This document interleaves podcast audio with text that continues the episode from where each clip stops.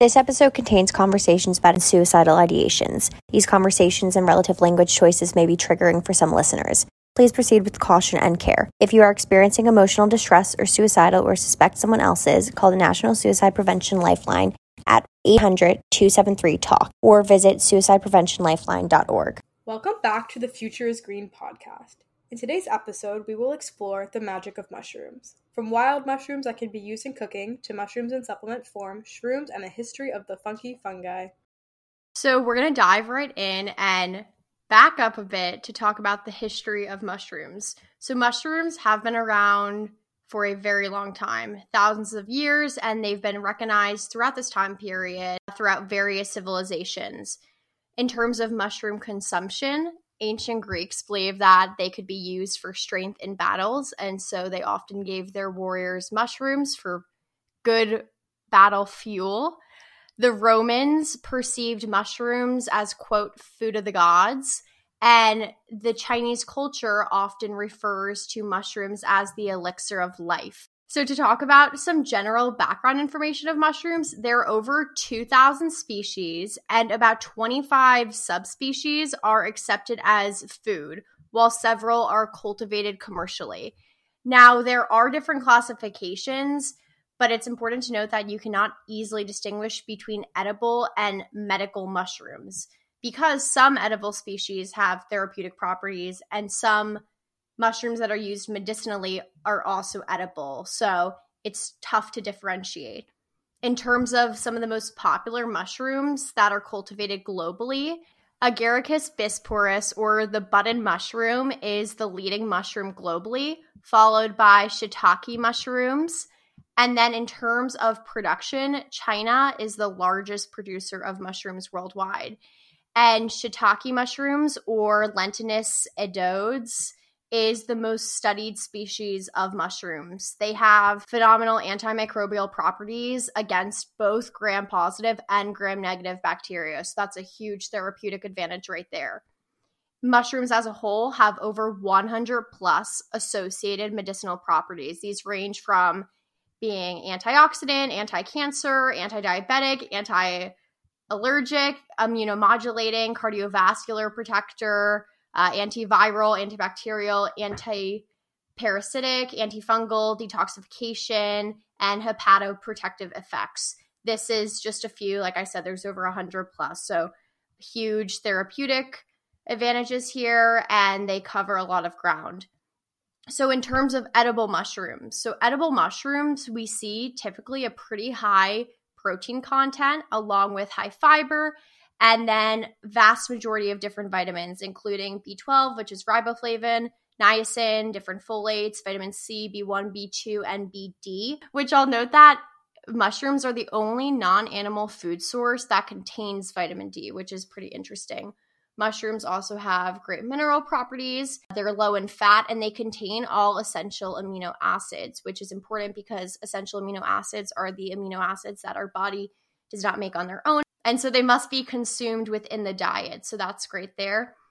And then to differentiate between wild mushrooms and cultivated mushrooms. So, wild being mushrooms that are found in the wild and cultivated, meaning that they're being produced by some type of agricultural related industry. Wild are typically superior, at least in terms of their vitamin D2 content. They're an excellent source of D2.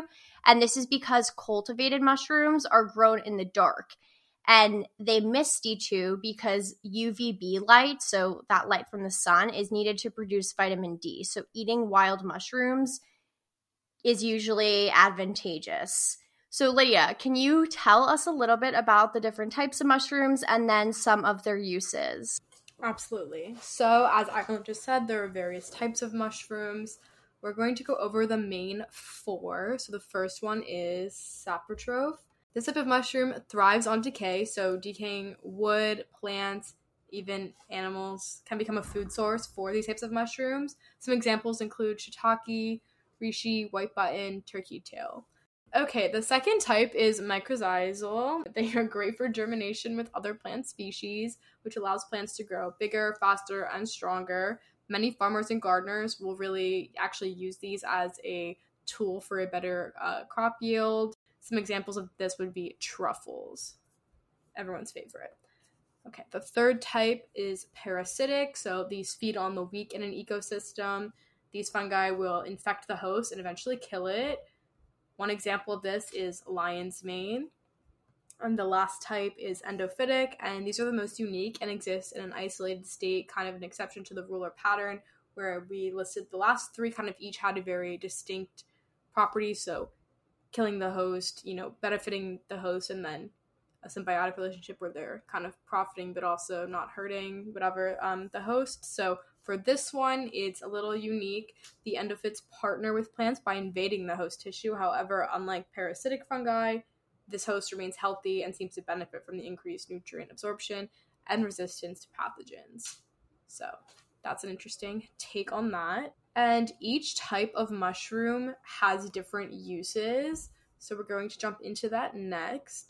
I listed four of the types we just talked about, and then to kind of make take it back a step and look at it from a different lens, there's two bigger types of mushrooms. So we would say the type that you find in a restaurant dish or in a grocery store versus mushrooms that are going to be in capsule form or in you know health foods and products that might have more of like the ancient Chinese medicine benefits that Ireland talked about or like the elixir of life. So what when you're eating like an omelet with mushrooms, those are kind of just like what we would consider like table or gourmet mushrooms from the grocery store. So those don't have that many of like the nutritional um, benefits. Nutritional from the standpoint of you know medicine, medicinal.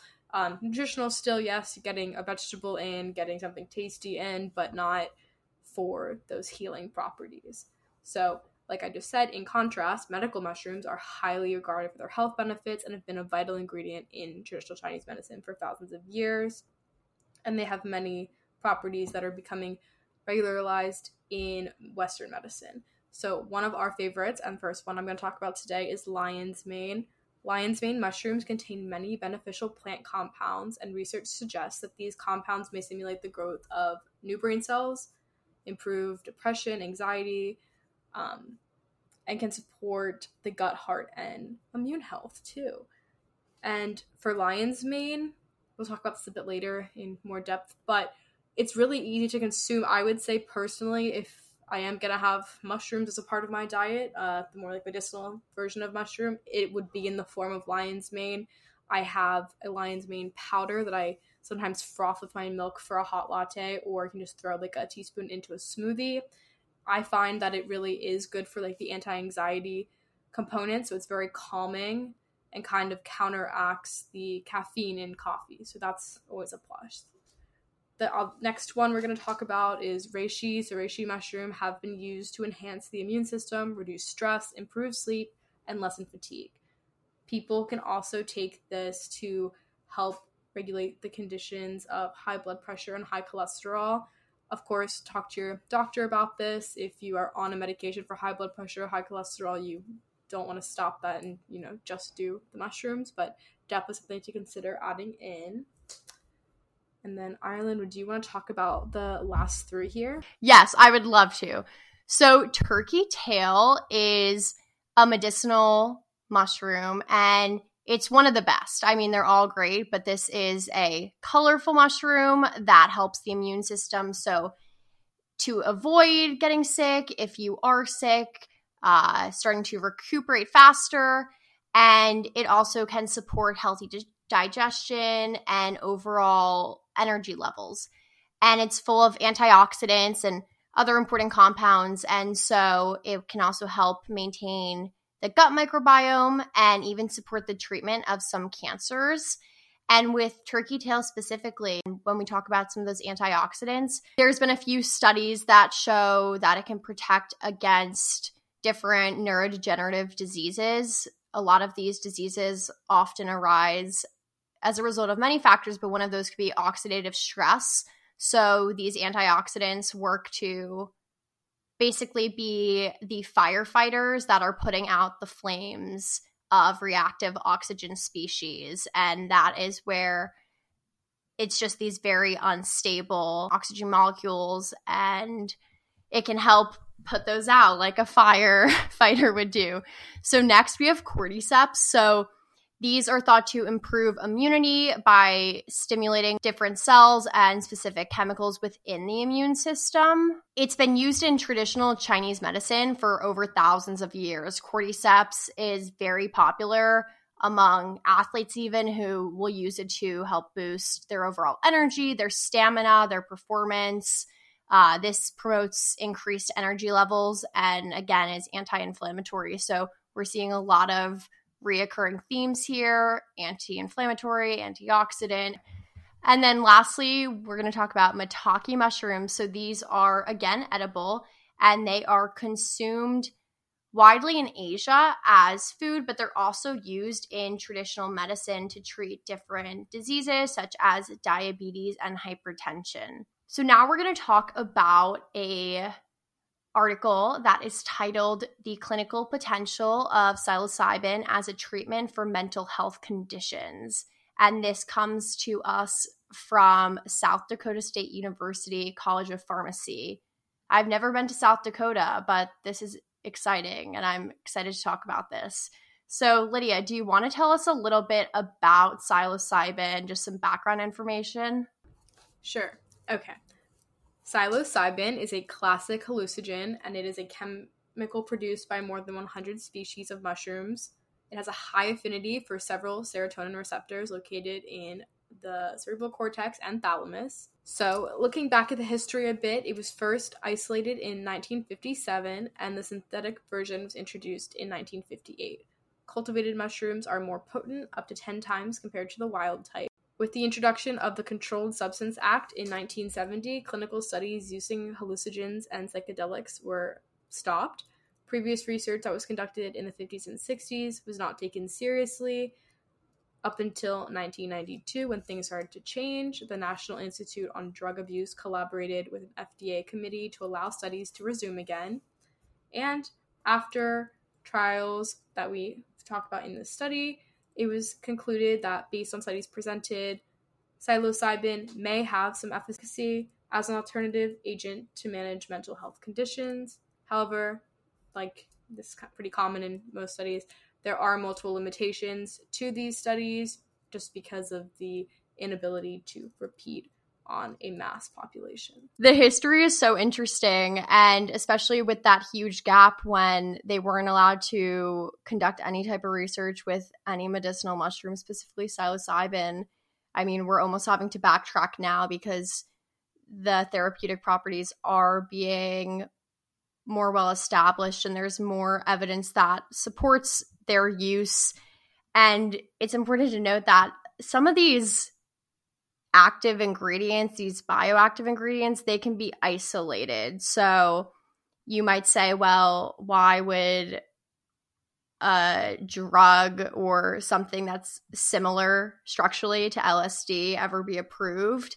But we've seen different uses of controlled substances, and they're controlled for a reason because they are dangerous, but under the direction of someone guiding you, like a doctor. And if the clinical trials do seem to be effective. There is a time and a place for certain things, and this is definitely no exception. Um, proceeding with caution and care as always, but it's just an interesting area to dive into. So, to talk a little bit about the clinical potential of psilocybin as a treatment for mental health conditions, first I will touch on an area surrounding suicidal ideations. This is some data that was collected from the National Survey on Drug Use and Health, and this ranged from 2008 to 2012. And they had 181,831 participants, and they divided them into four different groups. So, one group used psilocybin only, the other group used psilocybin and other psychedelics the third group used other non psilocybin psychedelics only. And then the last group, which represented the majority, so I said there was just over 191,000 participants. So the last group who have never used psychedelics in their lifetime came in at just under 165,000 individuals. So this represented the vast majority of the study group.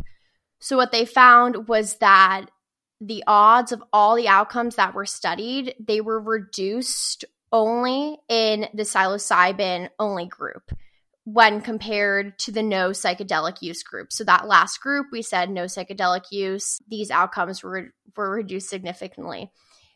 Specifically, suicidal thinking and ideations and associated planning that were within the last year when this study was conducted, they were much lower in the psilocybin group when even compared to the psilocybin and other psychedelics group. And then in terms of the odds of past month overall psychological distress, they were again lower in the psilocybin group. And this was compared to the other psychedelics only group. There were a few other ones, including alcohol dependence and tobacco cessation, that were studied. And I've even seen some studies relevant to Alzheimer's disease and other neur- neurodegenerative diseases not specifically psilocybin, some yes, others just other medicinal mushrooms, but it does seem like there's a lot of ongoing and interesting research and as long as it's done in an ethical way that is promoting overall safety and efficacy, it will be really interesting to see what the future could hold because like I was saying, they could isolate some of these ingredients so maybe that they could strip it of some of the psychological effects so it would just be the purely therapeutic portion or component of whatever the drug that they decide to create. Something interesting with nature though you can't usually patent a lot of green medicine so overall this research is very interesting